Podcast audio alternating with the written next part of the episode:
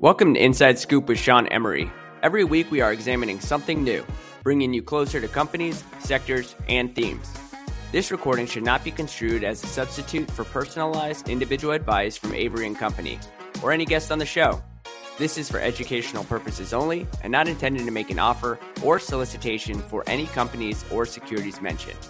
With that, let's get on with the episode. All right, hello, hello. This is another episode of Inside Scoop, our fourth episode with a leading company around transportation, logistics, warehousing. We had the CTO of Flex at one point on one of our episodes talking about flexible warehouse space.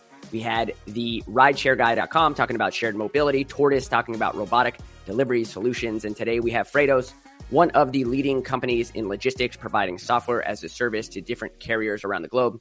They will talk more about their business, the trends they're seeing, how freight rates are moving over the last 30, 40, 50 days. We've seen freight rates come down materially. Uh, this is a good thing as it relates to things like inflation uh, and what the future holds for the future of freight. We thought this was an incredible episode, so let's get, straight to it. All right, today we have an exceptional guest in, Judah Levine, the head of research at Freightos. Judah, welcome to the show today. Thanks. Thanks for having me. Yeah, so tell us a little bit about Freightos and a little bit about yourself. Sure. Um, so my background is in market research, and I'm a head of research at Freightos Group.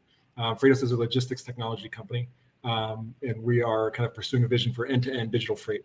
Um, a lot of logistics, a lot of the freight industry um, operates offline, um, and up until uh, a few years ago, there were no options to, to you know, to uh, connect the different supply chain stakeholders uh, online. That's something we're trying to uh, to solve for. So we have a few different uh, units that try and do that. So we have the Freightos.com marketplace, which connects um, uh, small business importers and exporters, or thousands of, of these SMB importers and exporters, with dozens of freight forwarders, which are kind of freight brokers. Um, they go between the ocean and air carriers and, and the and importer exporters. And then we also have the WebCargo uh, business unit, which connects ocean and air um, uh, carriers with uh, freight forwarders to facilitate, you know, sharing of all kinds of different information, um, including e-booking, which has been, um, uh, you know, has seen a lot of growth um, over the last couple of years. Uh, in addition to all those kind of connections and, and, sharing of data, we also have a vantage point to some of the data going on in the in the industry, um, and so we also have a Freightos data uh, business unit. Um, and within that, we have the Freightos Baltic Index, which is an index for ocean freight um, a, a, spot uh, rate index for to ship 40 foot containers across different lanes. Um, and uh, one of the things I do is produce a, a, weekly update, which is kind of based on what's going on in the Freightos Baltic Index (FBX). Um, and I'm going to be uh, referring to that a bit as we go through. Yeah, uh, I'm definitely a follower of that. Um, so I know you have an operation here in Miami. I know kind of the team in general located uh, where Israel, around the world. Obviously, you're global in nature. So tell us a little bit about the team and how you guys are structured slightly. Yeah, so um, we have a, a, big team in Jerusalem as well as an office uh, in Ramallah. Um, we have offices as well in India and in Asia, and we have a very large office of, in Barcelona where the WebCargo um, business unit is is um, is located. Got it. And it, it's kind of slightly off topic, but what do you think uh, is driving? Um, you know, I hear Israel, right? And and over the last, I say, decade, there's been a lot of talent uh, and entrepreneurship that's come out of Israel in general. Checkpoint, Teva, Fiverr, Wix, Nice, uh, all different industries. Um, it's a little bit a deviation from logistics, but uh, what, what do you think is uh, some of the drivers there? What do you think's happened over the last decade that's really unlocked entrepreneurship and kind of these exceptional skills that uh, many of you have? Yeah, uh, I mean that's a really good question. There's a lot of uh, several books uh, written about it, so I, wouldn't want to speculate. But you know, from from my perspective, there, there's a there's a shortage of natural resources. Up until a few years, there was a natural gas um, uh, discovery, um, and you know I think that's really part of the Israeli mentality is kind of um, hustling and looking for opportunities, and the you know the desire to really be players on the on the world stage, even though we're a very small country. So I think there's a lot of that uh, a lot of that drive, um, and there's also of course there's a, there's a lot of uh, talent and technology development within the IDF, within the, the military, and a lot of that tech talent you know starts early in, in terms of the mandatory military service and, and comes out looking for opportunities. Interesting. Um, so yeah, yeah, but I'm no expert. Right. No, I mean it's just a product of, I guess, whatever the foundation is. Um, but there's a lot of talent there, just to to point it out. But let, us get to the main topic here: is, is trends you're witnessing today, and uh, and over kind of several months. Maybe it's the last several months versus a year ago. Kind of what are you seeing uh, in the data that you guys uh, have? Right. So if we talk about you know ocean freight, um, really we'd have to start about two years ago when there was this big shift. So um, you know in June of 2020, when it was clear that kind of the pandemic was here to stay for a while, we had this big shift in spending um, a big uh, shift and increase in spending on goods, especially in the if we talk about the United States, um, away from services and, and, towards goods. And 90% of the world's goods travel by ocean. So this big increase in demand um, started being reflected in climbing ocean rates uh, already two years ago. for frame of reference, to ship a container from the from Asia to the U.S. West Coast um, before the pandemic typically costed around fifteen hundred dollars, you know, plus minus a little more in in more uh, you know peak season. Um, but by the end of 2020, it was up to four thousand dollars, and then last summer. Um, eh, so each summer is the peak season in um, uh, in ocean freight. So every year uh, on the Trans-Pacific, starting in around this time of year, July, August, with a big increase uh, in demand as all the stuff that's going to come in for back to school and for you know for Thanksgiving and then into the holiday season, all that stuff has to be brought over starting then. So we usually have a big increase, uh, an increase in demand, an increase in volumes, and an increase in freight rates. Um, last year, as rates were already rising and there was already this increase uh, uh of demand, um, we saw a tremendous spike. So from uh, May to September, rates went from seven thousand dollars per container up to twenty thousand dollars per container, which was a was an all time high. Um, and, and, again, this was due to this to this uh, increase in demand and the growing congestion. So as things got more congested, um, you know, even if ocean carriers were throwing more ships at the problem, you couldn't really increase the capacity that the ports have to, to kind of uh, process all those containers, um, and that just kind of restrained that capacity and, and pushed rates up. After peak season last year, we also saw the seasonality of rates coming down. They fell from 20,000 to 15,000. The 15,000 is still 10 times the normal, it's still extremely elevated as we had, again, this increase in demand. We had a continuing problem with congestion to get to your question, over the last couple months, we've seen a big decline in rates. So we had that kind of fifteen thousand dollars per container level, and then um, from the end of March um, in, until now, there's been the, from Asia to the U.S. West Coast more than fifty percent decline. So rates are now about seventy three hundred dollars per container, and that big drop started in May and continued through June. Although we've seen some some leveling off in July. And at first, the theory was that you know this was during the Shanghai lockdown. Shanghai was locked down from about beginning of April till the beginning of June, and you know the the one of the theories was that as Shanghai was locked down, all this manufacturing is, is shut down. It was very difficult to get to the ports because of trucking restrictions and things like that. Um, and one of the theories was that you know there's there is underlying demand. It's just you can't get exports out, so you couldn't meet that that demand, and therefore demand for ocean freight was falling. Um, Shanghai started to reopen in June, and we continued to see rates fall since then. And alongside, you know, kind of during the Shanghai shutdown, we also started having kind of economic indicators that something was changing. So we had, uh, you know, some of the biggest retailers like Walmart and, and Target announcing an increase or an excess of inventories, whereas since about June 2020, inventories had been way down, or at least inventory to sales ratios. You know, people, businesses were bringing in goods, but they couldn't keep them stocked on the shelves. And you know things were taking much longer to come across because of those um, uh, because of the the congestion and things like that. Um, so uh, this big increase in inventories is one of the signs that you know consumer uh, spending um, is changing either because things are starting to open up now people are able to spend on uh, travel and entertainment which weren't really as much options last year um, or probably both at the same time. But the bigger driver might be you know rising inflation. As we know the new inflation numbers just came out um, and as people are having to spend more on uh, necessities, they're shifting away from from spending on you know some of these goods that we've been buying over the course of the pandemic. Again, it's not across all um, uh, types of goods, but the big you know some of the big home. Uh, big ticket items for homes like uh, furniture and electronics; those are kind of where the buildup of inventories are, and so that seems to be kind of the, the main driver of this um, decline in rates that we've seen over the last couple months. Um, just uh, one more thing that I, that I wanted to to show as an indication. Um, there was a report this week, an analysis of uh, utilization levels, which means you know the how how full the container ships are. And um, over the course of the pandemic, from Asia to the U.S., it's almost always been above 90%. And when you have uh, ships full 90% and above, that puts a lot of pressure on rates, either pushing them up or keeping them um, elevated. Uh, and so this report, which I think was was uh, based on May, but it may have been kind of just uh, just last month, um, shows that they've dipped below 90% for the first uh, for the first time since um, since the first half of, of 2020, which again is another indication that, that something's changing.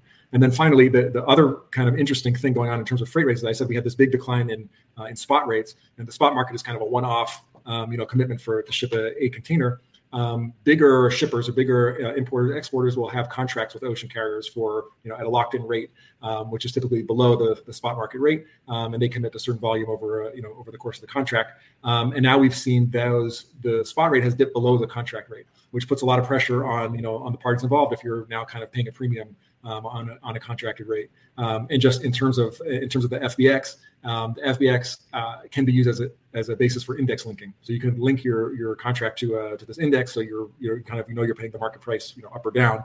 Um, and it, in February we launched. Uh, I'm sorry, the the CME Chicago Mercantile Exchange um, launched the ability to to trade derivatives or, or future uh, freight futures um, based on the on that hmm. index. Which again, this is kind of early early days for these types of, um, of options and shippers, but um, it's something that you know um, we see kind of the, the, the need for in, in, these this types of volatility. Yeah, so so two things there. So one, I think um, it sounds like um, the pandemic has unlocked two different call it changes, innovations is one, the adoption of technologies such as yourself. Uh, and then two, it sounds like again a derivatives market that allows potentially on a future basis a lot of these uh, companies to hedge out some of their inflation costs or, or, shipping costs in the future, right? Is that, is that kind of the best way to to think about how the pandemic uh, morphed some of these changes?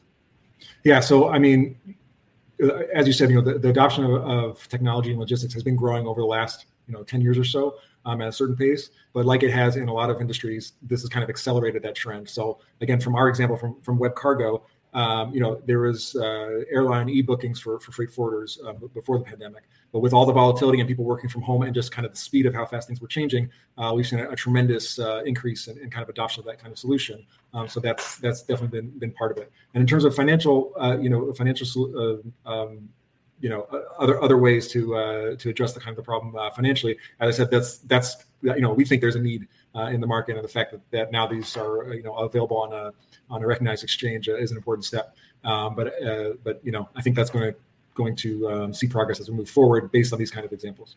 Got it. Makes sense. Um, you did allude to so obviously the fear before was that China's lockdown um, was a, ra- a, reason behind the drop in price.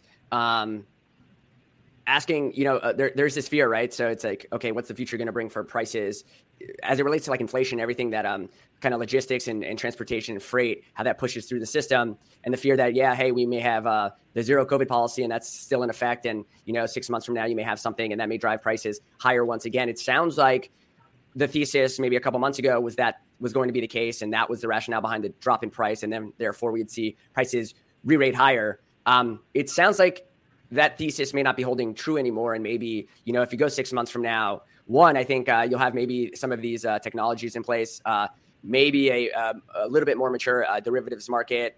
Um, some of those uh, spot prices to contract prices may actually fall back in line.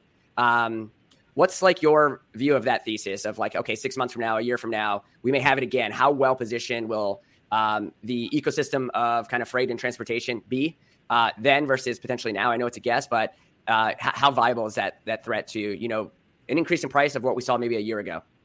Yeah, well, it's all a guess, as you said, yeah. as we know. Um, but uh, yeah, you know, it's it's been uh, it's been very complex because there are multiple kind of uh, you can't point to one driver anymore and say this is what's you know this is what's going on in you know in, in global trade in general or in um, you know freight and freight prices in particular. But certainly, as you said during the Shanghai, it, it, the assumption was there's all this demand, things are shut down, prices are going to drop temporarily, and they're going to get back up. But we seem to have this other, uh, you know, growing trend of this increase in inventories and possibly that, that falling of consumer demand at the same time.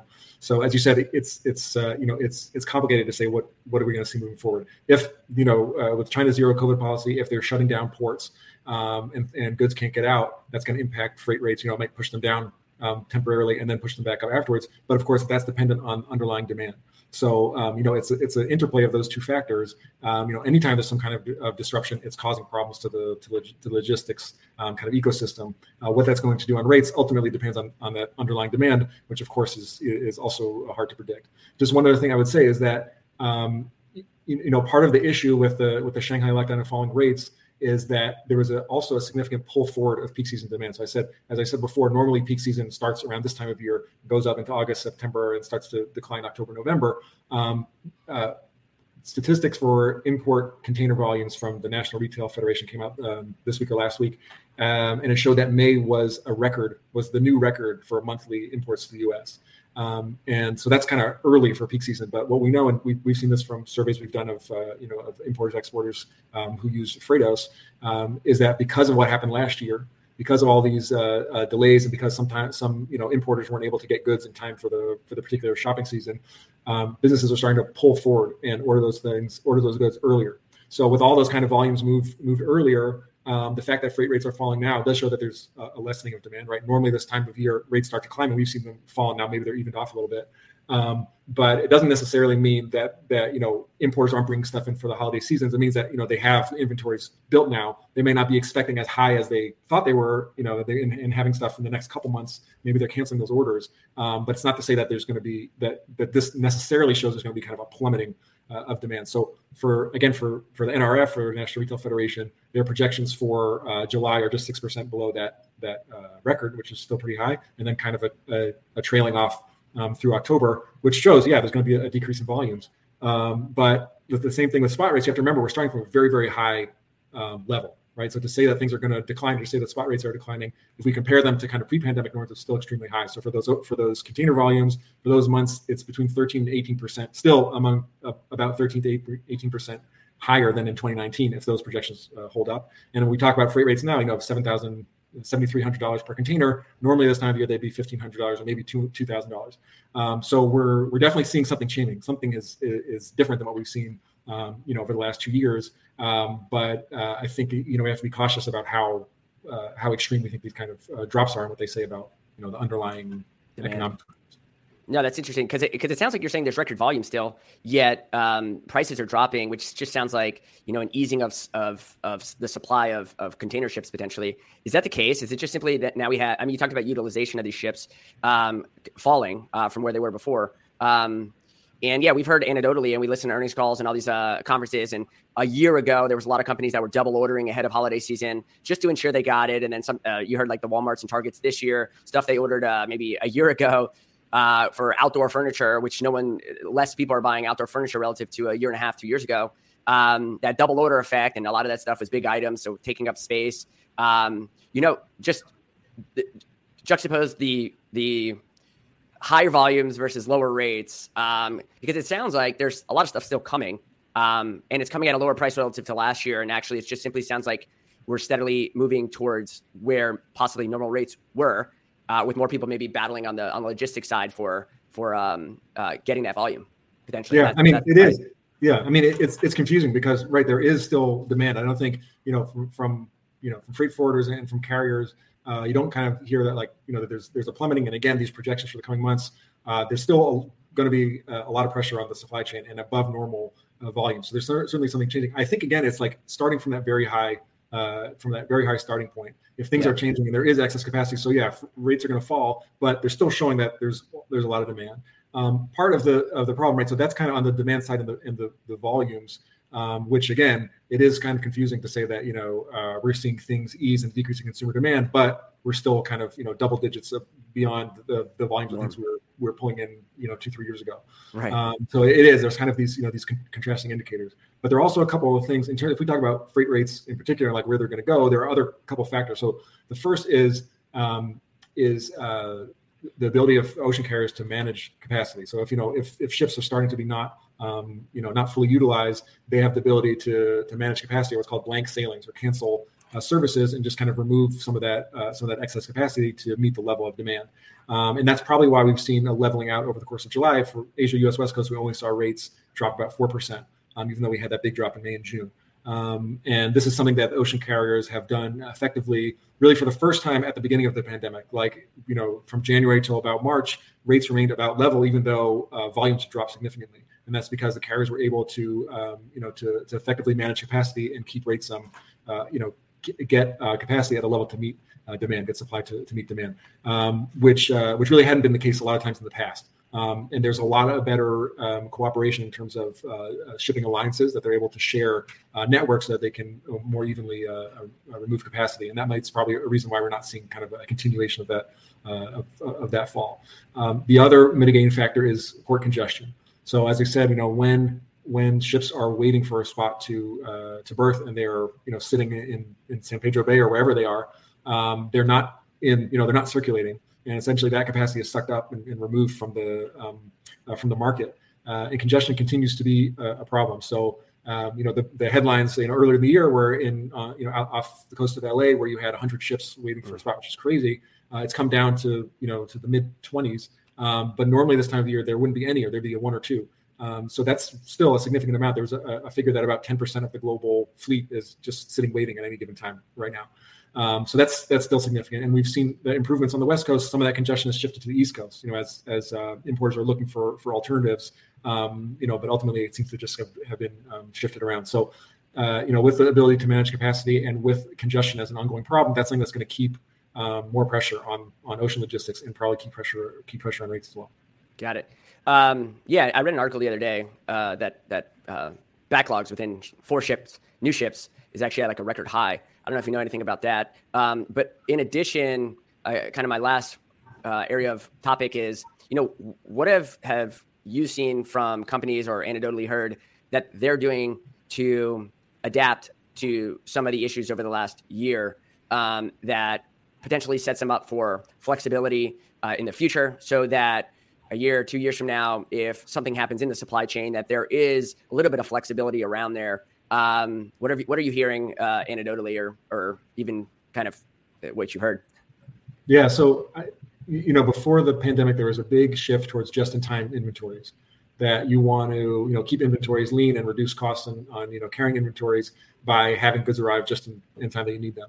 Uh, what we saw the, the pandemic was a big shift to just-in-case inventories. Of you know, that would be the biggest uh, change and what we talk about for kind of the pull forward of this this year's peak season. Um, is uh, you know uh, uh, importers being comfortable ordering things, you know, much earlier, as you said, just kind of ensure ensure that they have them. And one of that shift is like, you know, despite how uh, extremely elevated rates have been, we've still seen volumes move, right? We've seen record volumes move, and so we've seen a willingness to pay more for ocean logistics, which for you know for a lot of the last you know however many years um, uh, has been really uh, you, know uh, comparatively inexpensive. Um, you know, at times, uh, I know someone who's you know who's a, a lighting imports lighting, and at certain points they would just use ocean freight as um, as kind of warehousing. They just keep you know containers you know moving from one port to another because it was less expensive than than uh, than warehouse space. And I think you know that's kind of been the shift. Is that that's you know that's no longer the case at least for for right now. But it's very possible that there's been shown a tolerance for freight rates that are you know that are won't have uh, some ocean carriers operating at a loss, which also wasn't uncommon. Um, the other thing we've said we've seen, as you said, is kind of shift the technology where where possible to make things go, uh, you know, speed things up, have them be more efficient um, you know things that that could take a long time like getting a freight quote it could take you know two to three days just to get a, a, quote from your from your freight forwarder. These things moving online is you know is something that I think a lot of um, stakeholders in the industry have done for the first time during the pandemic, and uh, this isn't something that's, that, that's going to go away. And so there's better there's better um, you know efficiencies that way, and there's also you know a push into more more visibility, also in pricing, right? You know we, we know anecdotally there's been a tremendous amount of, of interest, obviously now in things like the FBX, um, but that had been an issue uh, previously. There was you know there's a lot of um, um, prices were opaque and so visibility to prices is another thing that, that, that I think has changed. Um, so I definitely think there'll be kind of lessons learned from, from the pandemic, maybe a, you know a willingness to um, to explore different options that maybe have, we haven't seen before. Cool. You know, I'll give you a moment to just share more about uh, where people can find uh, more information about Freightos, where they can find kind of maybe some of your research pieces. Um, I subscribe to it, so um, and, and track all your work uh, for the most part. So um, anyways, uh, if giving you a second there to, to share some of uh, the areas to find you. Sure. So you can learn more about the Freightos Group at Freightos.com. Um, as I said, this is a Freightos.com marketplace as well as um, WebCargo that's connecting uh, carriers and freight forwarders. Um, in addition to that, we have the Freightos Baltic Index, which is at fbx.freightos.com. Um, you can sign up for a free subscription um, that will get you access to to uh, uh, to rate data across these 12 major trade lanes, um, and it will also sign you up for my weekly freight update um, which you know is good because yeah. uh, you enjoy it. Um, and you can also sign up just, just for the update as well at, fbx.com, fbx.freightos.com, um, even without creating an account. Cool. Great, Judah. Let's end there. Uh, you know, I appreciate you coming on. We'll get an update from you in the future. Uh, but with that, I guess, uh, good luck and, and yeah, we'll be in touch. Terrific. Thanks for having me.